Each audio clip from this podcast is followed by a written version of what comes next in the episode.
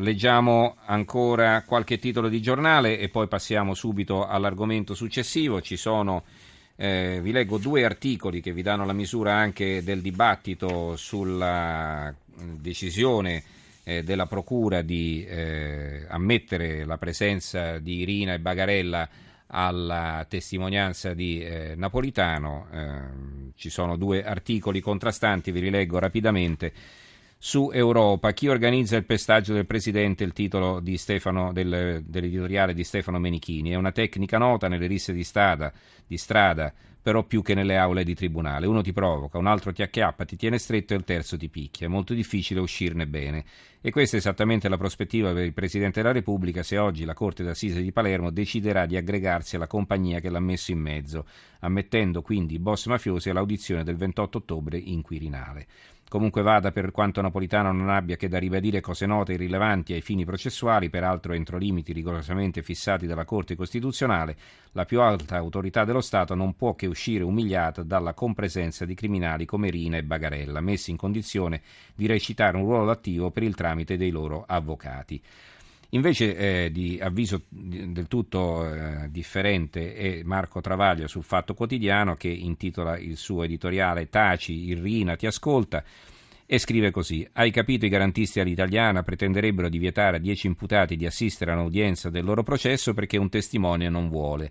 La pantomima va in scena nella Repubblica, anzi nella monarchia del Napolitanistan, già culla del diritto e ora del rovescio. Orde di corazzieri sdegnati e giuristi per caso si scagliano a camere, reti ed edicole unificate contro i PM di Palermo che anziché violare la Costituzione e il codice e dunque condannare il processo alla nullità assoluta, tenendo gli imputati fuori dalla porta, propongono di farli entrare.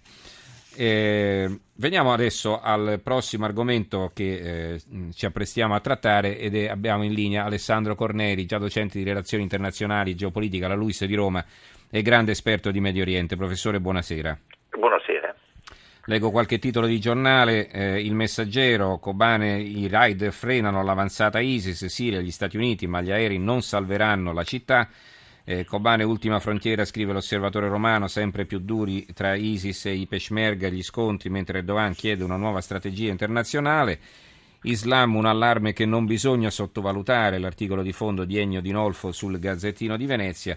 Il mattino di Napoli, allarme ISIS, violato un arsenale chimico, danno un'altra notizia.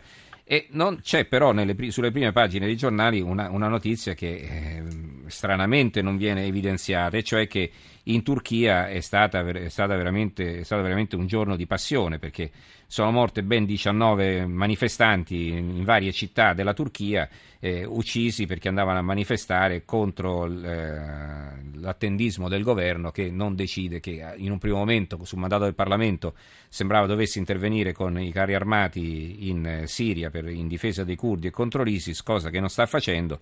I curdi stessi vogliono attraversare la frontiera per dare una mano ai loro confratelli e gli viene impedito quando fino a ieri passavano di tutto e sono passati naturalmente, come ben sappiamo, anche eh, aspiranti terroristi eh, provenienti da vari paesi europei, Italia inclusa. Allora, professore.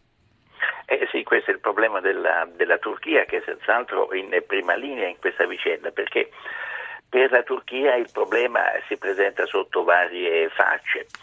La prima è quella di eh, svolgere comunque un ruolo importante in una situazione di crisi che sta crescendo di importanza eh, a livello non solo medio orientale ma a livello, a livello mondiale e la Turchia con le sue persistenti ambizioni di entrare nella, nell'Europa eh, deve dimostrare anche all'Europa che è in prima linea, che è minacciata, che ha avuto già le sue vittime con due ostaggi britannici uccisi e uno francese eh, pure ucciso, eh, deve dimostrare a questa Europa di fare qualche cosa. Però la Turchia è anche un paese che guarda all'area in cui è inserita, cioè il Medio Oriente, e alcuni ritengono che abbia delle ambizioni di neo-impero ottomano, vale a dire di estendere così la sua influenza e sarebbe, sarebbe, questa situazione sarebbe un'occasione propizia per dimostrare di essere all'altezza delle proprie ambizioni.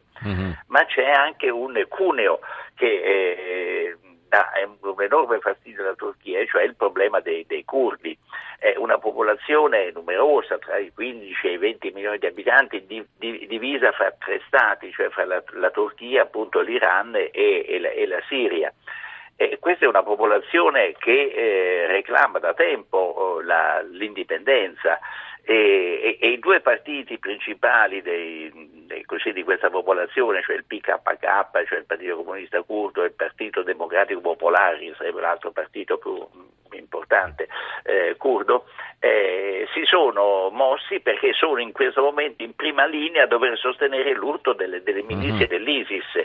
E, Quindi probabilmente e, se riuscissero a contenere l'ISIS poi chiederebbero in qualche a, modo... A loro volta eh. naturalmente giocano una carta che, che, può rivelarsi decisiva per la loro richiesta di indipendenza perché se riescono a farcela eh, dimostrano di, di, avere forza, coraggio eccetera e questa è una carta in più per ottenere l'indipendenza che eh, certo. comunque nessuno dei tre vicini eh, cioè vicini dei, dei, tre paesi che sono interessati, cioè Turchia, Iran e Siria, vogliono, vogliono mm-hmm. concedere. Meno l'Iraq che insomma, ha dato una grande autonomia alla parte nord. Del, sì, certamente, mm-hmm. certamente. Beh, nel, nel, tentativo comunque di sanare la situazione dell'Iraq che comunque non è riuscito, eh, perché eh certo. l'Iraq a sua volta si trova in una situazione abbastanza, abbastanza caotica, mm-hmm. eh, perché c'è la, la, la, contrapposizione tradizionale tra sciiti e, su, e sunniti, e, in quanto l'ISIS, che eh, afferma di rappresentare gli interessi permanenti e storici dei, dei sunniti, sta dando l'assalto a, a, ai, ai, gruppi sciiti, ma comunque coinvolge danneggiandoli anche i sunniti, perché insomma le bombe quando cadono cadono, eh, oppure certo. quando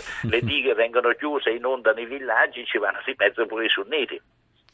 Allora, eh, c'è Gianni Riotta sulla stampa, perché mi è arrivata adesso la prima pagina della stampa, che scrive un articolo intitolato Se la guerra dal cielo non basta e si domanda eh, i raid dell'aviazione USA non fermano l'offensiva ISIS e l'opinione pubblica mondiale si chiede perché una coalizione che comprende l'esercito più formidabile e tecnologico della storia e vari paesi arabi non abbatta le nere bandiere dell'ISIS. Perché, professore?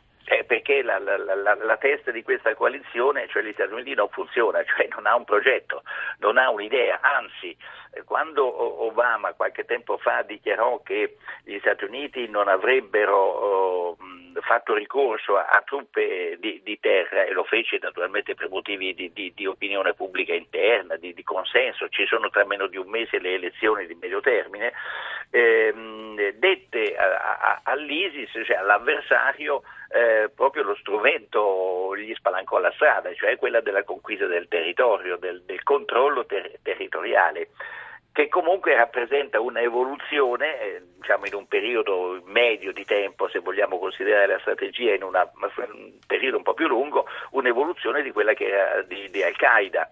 Eh, io non vedo una contrapposizione tra Al-Qaeda di Bin Laden e, la, e, e, e l'ISIS di eh, al-Baghdadi eh, c'è una certa continuità che approfitta del cambiamento di situazione. Al-Qaeda non, non era una struttura territoriale e non mirava a conquiste mm-hmm. territoriali, l'ISIS sì. E ora gli Stati Uniti non sanno eh, assolutamente. Sì, manca cosa. una strategia, certo. Eh, manca, manca, manca un, un, un, un, disegno de, e, e, la volontà di impegnarsi, la volontà di eh, cioè Anche perché siamo alla vigilia delle elezioni di medio termine per Obama. Questo, quindi, ma, ma, ma, è più ampia perché già l'esperienza dell'Iraq e dell'Afghanistan dimostra che eh, le, la vittoria militare e il controllo del territorio non bastano quando si devono mettere in piedi delle istituzioni in realtà eh, culturali molto mm-hmm. E certo, poi è stato abbattuto Saddam eh, con tutto il suo apparato e poi dietro non c'era nulla. Sì, finché la guerra è diciamo, tradizionale, si svolge diciamo, in battaglie Si vince campali, senza problemi, certo. Non poi ci però, sono eh. problemi. Eh. E appena passa a, a livello umano i problemi nascono.